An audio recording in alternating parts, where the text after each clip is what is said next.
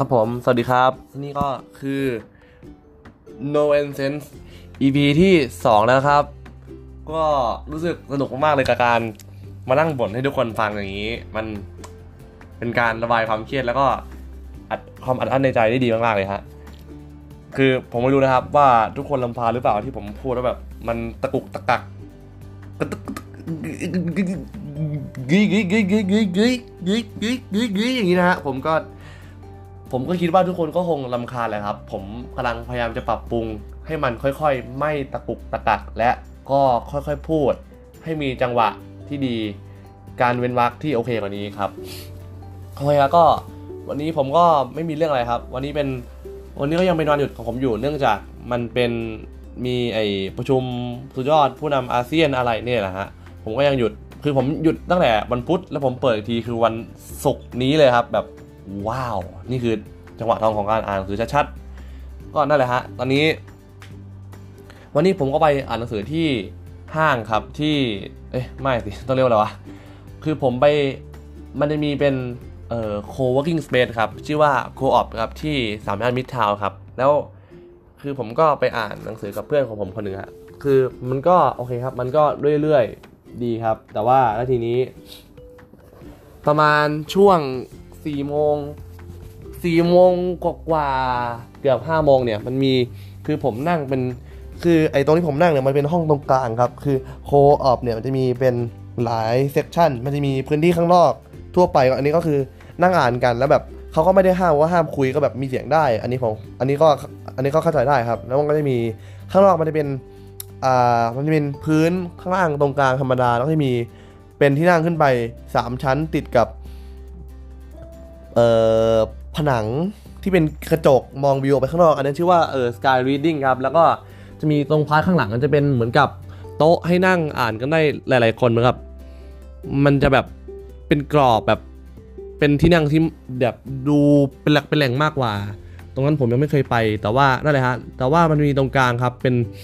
พื้นที่ที่แบบจะเป็นห้องสีขาวๆขึ้นไปเป็นตึกสูงๆ เหมือนแบบเป็นตึกในตึกอะฮะ มันจะเป็นขึ้นไปสามชั้น โดยมันจะมีส่วนที่เป็นเป็นแบบเป็นคอกครับเป็นแบบเป็นห้องห้องห้องห้องห้องให้ประมาณชั้นละห้าที่หรือหกที่ แล้วก็จะมีเป็นโต๊ะสองที่บ้างสี่ที่หกที่สองที่สองที่สองที่สองที่ หรือโต๊ะเดียว แล้วก็จะมีเป็นมุมขอบ ติดกระจกผนังอยู่ประมาณหนึ่งในสองของห้องห้องหนึ่งใช่ไหมฮะ ก็ แต่ว่าตรงหน้าห้องเนี่ยเขาเขียนเอาไว้ว่า เป็นพื้นที่ปลอดเสียง ซึ่งผมก็ ครับมันก็ควรจะเป็นพื้นที่ปลอดเสียงใช่ไหมฮะแล้วทีนี้แบบประมาณ4ี่โมงคือมันก็เข้าใจได้แหละครับว่าแบบเขาก็แบบมีปรึกษา มีติวหนังสือกันแต่แบบ มันก็ไม่ควรจะเสียงดังกันขนาดนั้นใช่ไหมแล้วแบบพอทีเนี้ยประมาณเออสี่โมงกว่าใช่ มันก็มีคนเข้ามา แล้ว เขาก็แบบเขาก็มาคือผมนั่งอยู่ตรง มันเป็นไอ้เก้าอี้สองแบบเก้าอี้สองที่นั่งใช่ไหมแบบ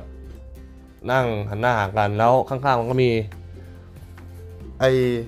พี่อันนี้เขานั่งอยู่คนหนึ่งอันนี้เขาก็นั่งอยู่ไอธรรมดา แล้วประมาณสี่โมงกว่าก็มีเพื่อนเขาเข้ามาเป็นพี่ผู้ชาย